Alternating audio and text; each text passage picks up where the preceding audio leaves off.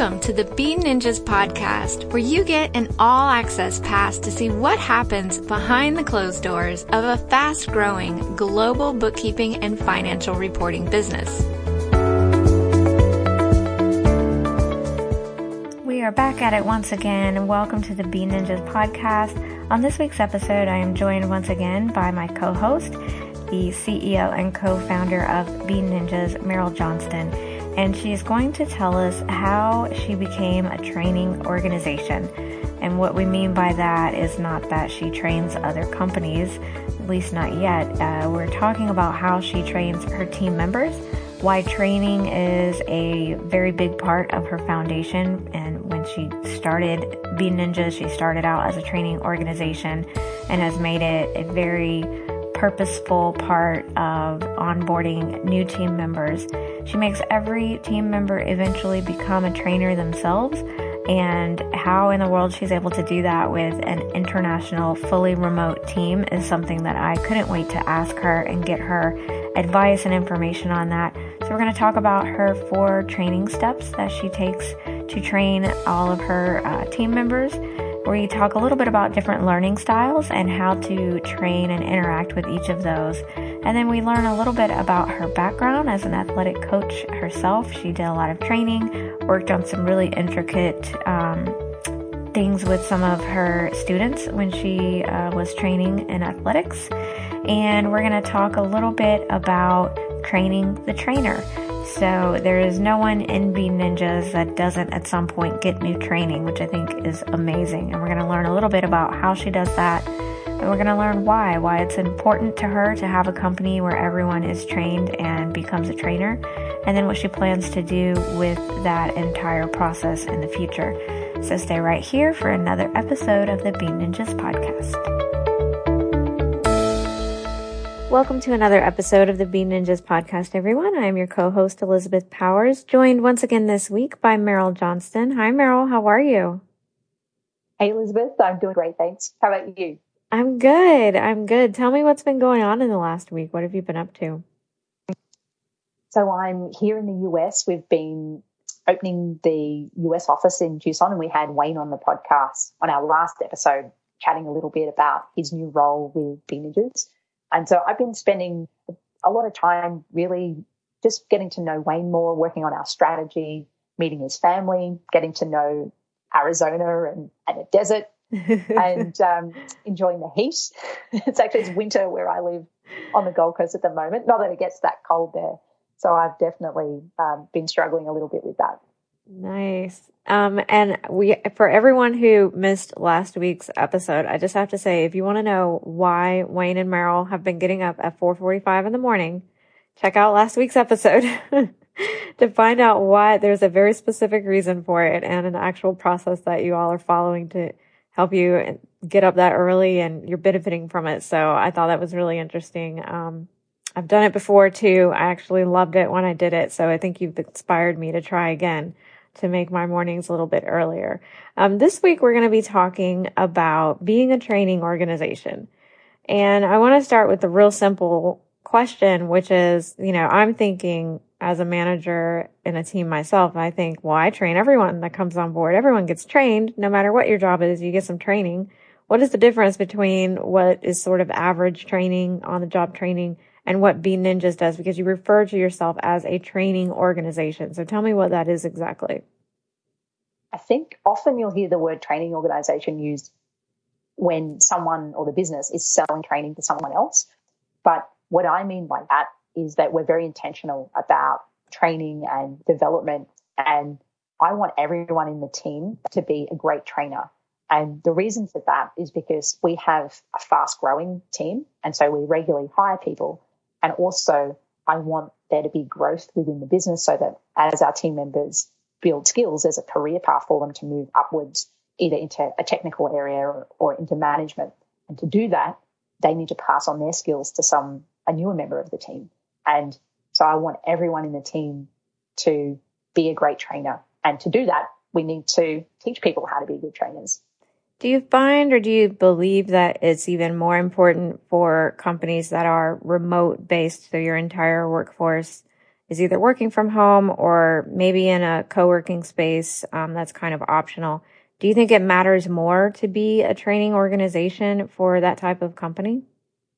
Absolutely. I think you can get lazy with training when you actually sit in the same room as someone because they can interrupt you and ask questions, which which is good that you're collaborating. But I, I think constant interruptions actually slow everyone's productivity down.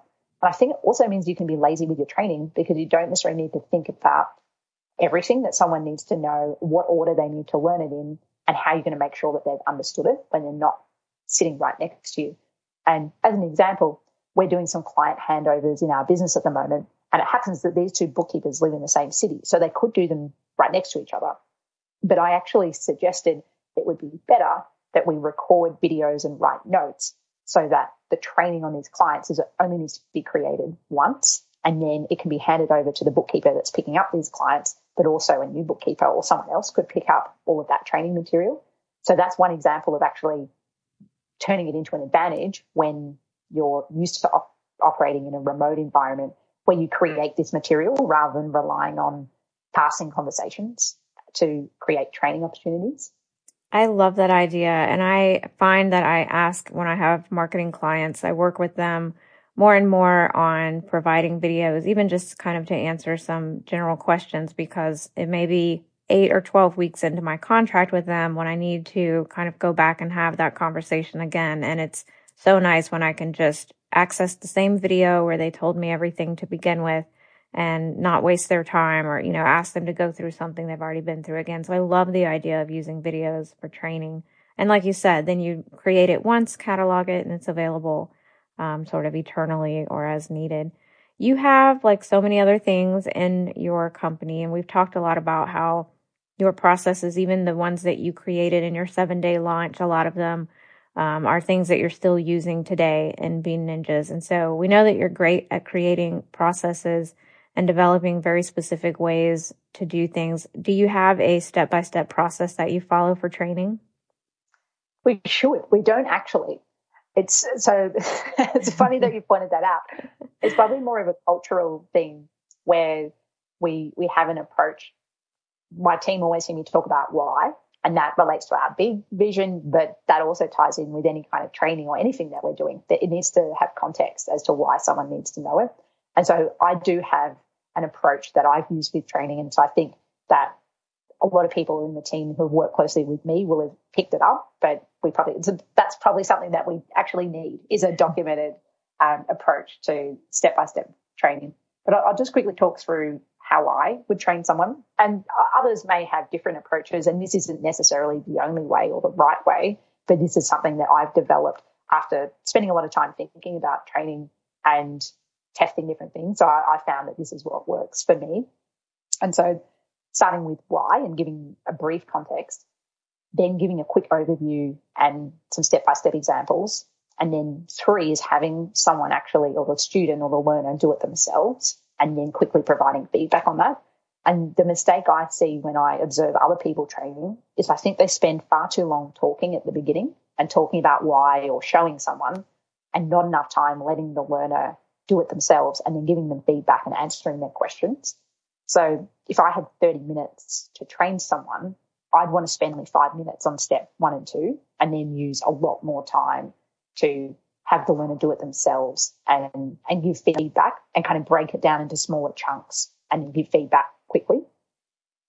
I love that you start with why. And I have kind of a funny anecdotal story about that. And you probably, you may have heard it before. When I heard it, it just cracked me up because I'm one of those people that always wants to know the why behind the what. So I don't want you to just tell me what to do. I want you to tell me why we do this. Um, it, you know, I am always sort of thinking of ways to, you know, streamline a process, ways to do things more efficiently. So it, I have to know why we're doing it in order to come to answers to those other questions. But I heard this little story once about three generations of women who are at, you know, a holiday celebration and the granddaughter, you know, she's just started her own family. So she's hosting the dinner. She's made a ham and she's cut sort of the end of the ham off. And that's somebody comes in and says, why, why did you cut part of the ham off? Why didn't you cook the whole thing? She said, well, I don't know. That's just the way my mom did it.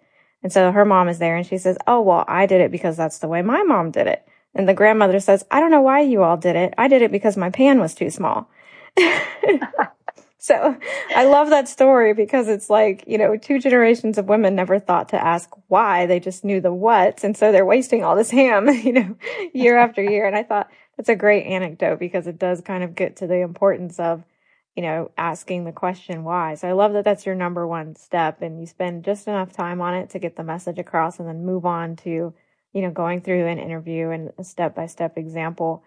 I know that when I have managed um, my team members and of course adding new team members, everyone always has a different way that they prefer to learn. Everyone's a different type of learner. How do you approach that and are you able to accommodate each different type of learner? I think it's important to be aware that there are different types of learners and you can kind of get a sense for what someone's preference is, maybe, but, but maybe you need to ask someone, or maybe they're not even aware of what their preferred learning style is. Mm. And I'll just quickly run through the different learning styles. So some people are visual, which means that they like to see information or they might like to see graphs or charts. Some people are auditory, which means they like to hear information. So they might learn well in a lecture environment. Some like reading or writing. And that, so I'm definitely one of those. I, I like to read something and then I'll write something to take notes about it. And then the last one is kinesthetic, which means that they're hands-on experimental learners. So they'll learn by doing. And for myself, I'm the last two. So I, I like to read it to understand it and then quickly do it. And maybe my teaching style is partly related to how I like to, to learn because I spend a lot of time in the doing phase or getting other people to do. And sometimes you may not be able to cater to someone's preferred learning style, but I think it's important just to be aware that there are different learning styles and especially if you prefer, if you're auditory and you're talking to someone, for example, if someone was giving, conveying information to me, I'm not going to retain a lot of it if I just hear it. And so that's not a very useful training exercise for me. And just being aware of that means that you can, can cater to it and, and even having the conversation. So Wayne and I were talking today about the ways that we like to work together. And I was explaining that I prefer, I'll take information better if it's written down rather than if I hear it. And so having that conversation together, we're, we're able to work together more effectively. Do you find that with working with remote teams that there are any tools you lean on to help you with your training? Because obviously we mentioned that you do some videos. Are there other tools you find really useful that you're able to implement to make the process of training and learning easier? Well, video. So we use Loom. We love Loom. Loom videos. we we create so many of them, and often we, we're in Slack all day running messages. But then often, if there's something that's a bit harder to convey then we'll do a Loom video, or if it's step by step, we'll definitely use Loom. But often I will write, a, so if I'm trying to convey information, I'll write a Google Doc and then also do a video to explain it. And that kind of caters to the different learners. Mm-hmm. If I think about other people in the team, I'd, I'd say they're the most common. So writing in Slack or in Google Docs or doing videos. So you you onboard a new team member and you you've gotten them through sort of the initial training, and now you need to um, train them in maybe someone else's tasks in case someone is out sick. Um, do you set aside specific days, you know, as far as looking at a new hire? Are you spending the first 90 days just making sure that they kind of understand the basics of working with Bean Ninja? Is it like 120 days in you start training them on someone else's work? How does how do you lay it out as far as when is the best time to train them on, you know, more than just the basics? It happens fairly quickly. So we have a step-by-step onboarding process. And the first day is quite structured and the first week is fairly structured. But we actually like to get people into doing their actual work quickly because again that gives context and then it helps all of the other information, like information about our values or what the business is striving for or strategy by actually getting their hands dirty and doing some of the work in that first week, then it, it provides better context for all of the training. And then we just gradually increase the complexity of the work as their skills grow. And I think that's another important part of training is feedback. So it's not just about presenting information to someone, but it is asking questions, not just did, did you understand? Yes, I understood. It, it's digging a bit deeper to ask them to explain things back to you to make sure that things have been understood and then having feedback loops so you can actually check to, to yes, it sounds like they understood, but does the work reflect that? And then you identify more training opportunities when you review the work and give, give feedback. Really important to say, to, to make sure that they understand that you understand. So as the person training, it's important for me being trained. It's important for me to make sure that my trainer understands that I understand. Um, it's kind of a funny way to say it, but it's an important um, piece there. And at some point in their tenure, obviously, if you're going to continue to scale and make sure that you are a training organization and that there's consistent training um, going on and that it's happening in regular intervals, at some point, the person who was being trained has to become the trainer. How does that process work? I think it just naturally evolves. So as someone is taking on more responsibility in the business, basically we're trying to have a backup for every role. So that means that every every task that someone is doing in their role, they need to train someone else on how to do that because as a startup, it can be quite difficult for key team members to take holidays. And but one of our core values is around freedom and and having balance outside of work, which means that we want everyone in the team to actually take holidays and have a break and not take their laptop. But in order to do that with a small team, it means everyone needs to train someone else in their role. And so as soon as someone is moving into a level of responsibility where they haven't necessarily been trained on that role, then, then they need to learn how to do that. And so we try and guide them through that. For example, Tom, who recently was promoted to European team manager and was quickly had had progressed and was managing two staff, he we sent him on some training about being a good manager and also on how to train um, because we realised that he needed. So yes, we have some of that knowledge in house, but in that case, some external training was also useful for him. And I wanted to give an example of the, I was talking about the feedback loop before, but I wanted to give an example of what can go wrong if you don't do that. Mm. So we had a particular project in the business where there was a high volume of work to be completed, but it was quite repetitive. It needed to be rolled out over a large, basically yeah, a large number of our clients. And so what we should have done with the training was ha- was done done one client first and then checked it and perfected that and then rolled it out to everyone. But instead, what we did was roll it out to everyone and then identify that we'd missed a step in the training process and then had to redo everything. And so that's an example wow. where if we'd looked at feedback, we provided feedback and did a much more detailed review of the very first task, we could have avoided that. Wow. Yeah, that's really interesting. And again, I love that you're sharing that and kind of admitting that, you know, even as an experienced co-founder and CEO, you know, there are some times when you have some missteps. Tell me a little bit about how you, because I know your training background and your interest and kind of appreciation for it um, predates Bean Ninjas. Tell me a little bit about your background and how you've applied that experience within Bean Ninjas. When my first job, my very first job was uh, at scooping ice cream, but my next job after that was sports coaching. And I worked as a tennis coach and I also coached soccer and hockey. And as a coach, I was really interested in trying to get the best out of my team. And some of that related to how you train particular players on particular skills. And then some of that was more strategy of the sport strategy in terms of where you had particular players positioned and what the team tactics were. But I was, and, and so that's probably more related to leadership, but it was the training of particular skills that I was interested in too. And so I did a number of courses, including a six month course around being an advanced tennis coach and coaching high performance players. And that kind of really sparked my interest in training and coaching. And then later on in my career, when I was working as an accountant at the airport, I went and did a certification to become a trainer and assessor, and then also was teaching accounting and auditing at a university. So I suppose I've always had an interest in the workplace in training, but also outside accounting. I've been, I found it really interesting in how to convey information to other people and how, and help them really be successful or achieve in an area. Yeah, absolutely. have you found that, you know, obviously when you're coaching athletes, there's an aspect of sort of hyping them up and getting them excited and, you know, trying to engage their adrenaline to an extent.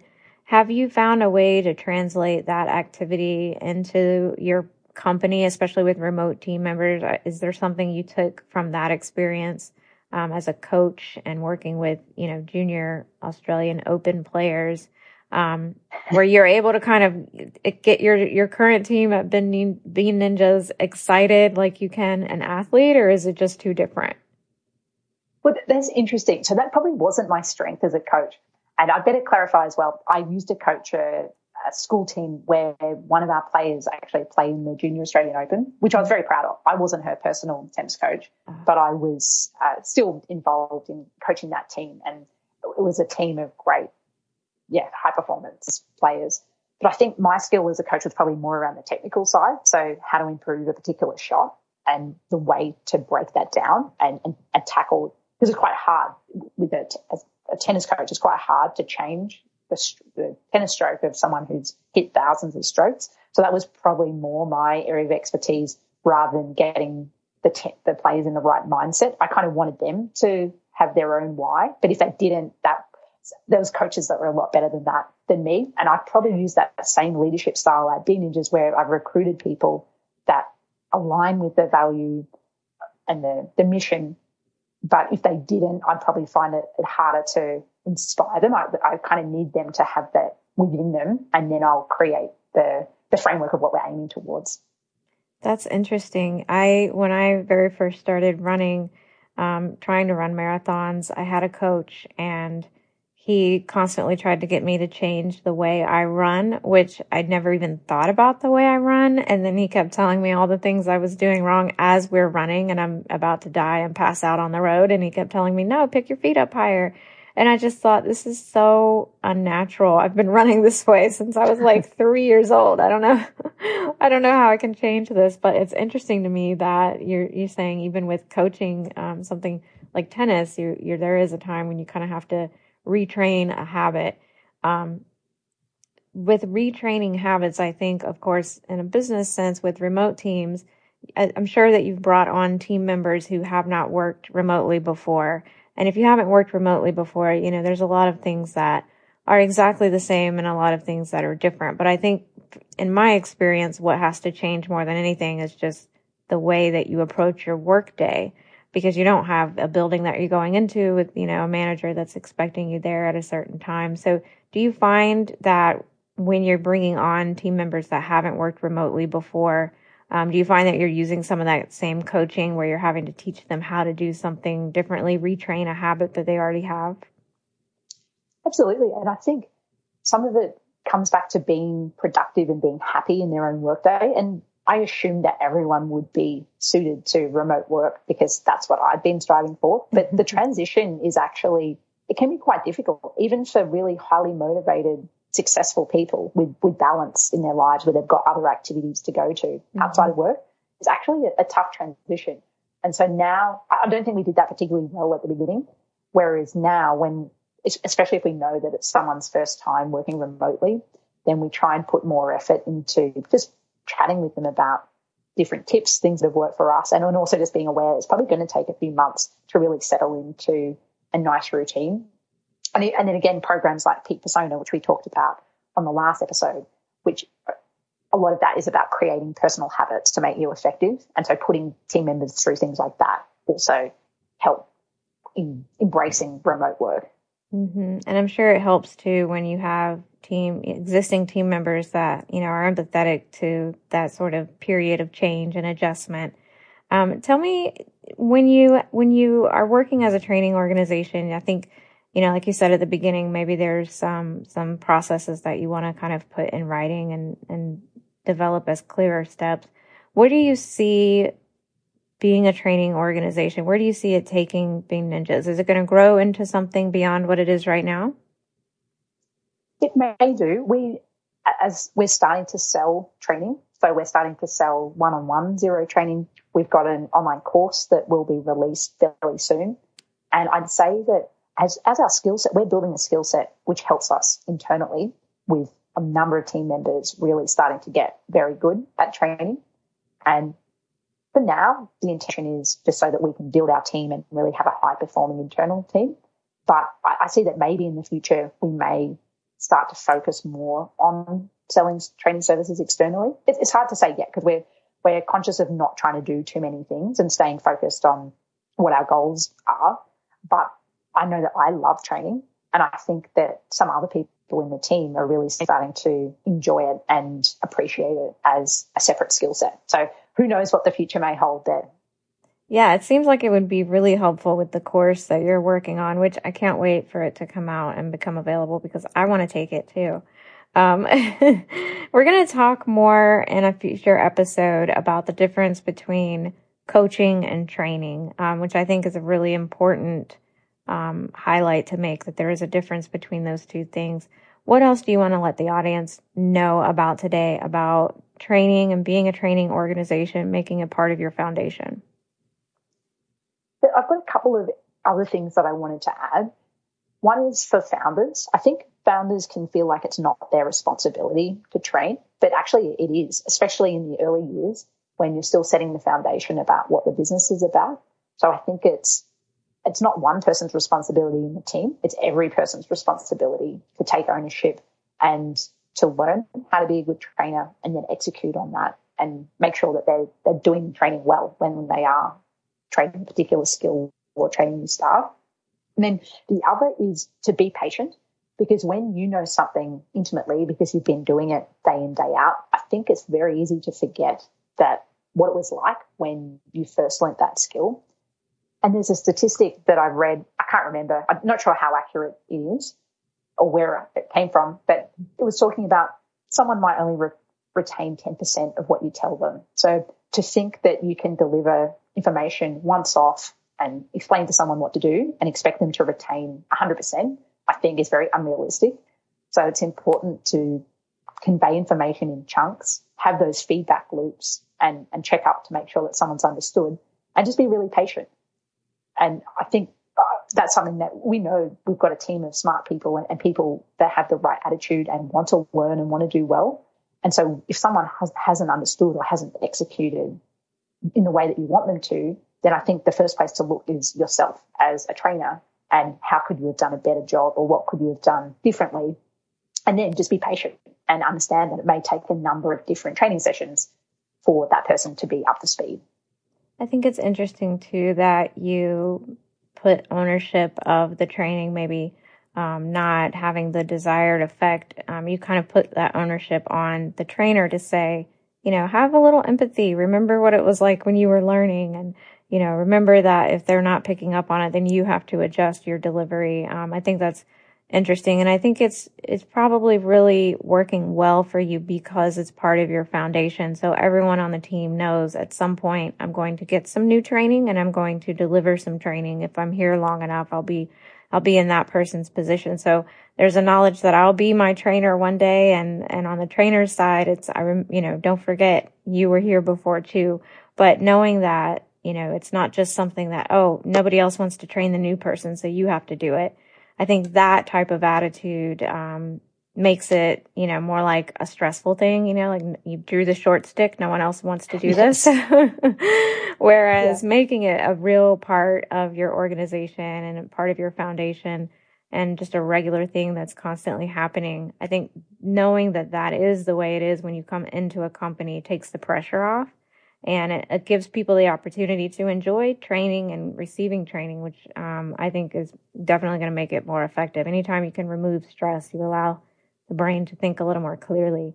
So this has been really fun, Meryl. Thank you so much for another great episode. Um, I am going to include in the notes some of the information in the show notes, some of the information that we talked about. Um, any final thoughts before we close the episode for today? Well, I did think of one thing I forgot to mention, and that was Wayne recently implemented our lunch and learns, and that's just another example of introducing training within the business, but also giving every, everyone in the team's got an opportunity to present or train on a particular topic of their expertise. Mm-hmm. And so I just wanted to leave with that as a parting note that doesn't have to be the most senior person in the organization delivering the training, just giving everyone the opportunity to deliver training and think of it as a useful skill to develop. Absolutely. Yeah. If you're hiring right, then everyone on your team has something to offer. And I love lunch and learns. I know there are a couple of companies that will record them because if you're a remote team, obviously lunchtime isn't the same for everyone. Um, so I love that too. yeah. Breakfast and lunch. Right. all of the different times. right. 2 a.m. and learn. I'm not interested in that one. So, so I love that. Um, you know, a lot of companies record those so that people can watch them at a time that's convenient for them. I'm a morning person. So if you want to teach me something, it's better to do it in the morning. If you want me to learn something after like four o'clock, three o'clock in the afternoon, you better give me like a candy bar and a soda to go with it. So I like that, you know, when I'm doing some training and stuff like that, um, I can access it at a time when I know I'll absorb most of it. So I love that you guys are doing that as well.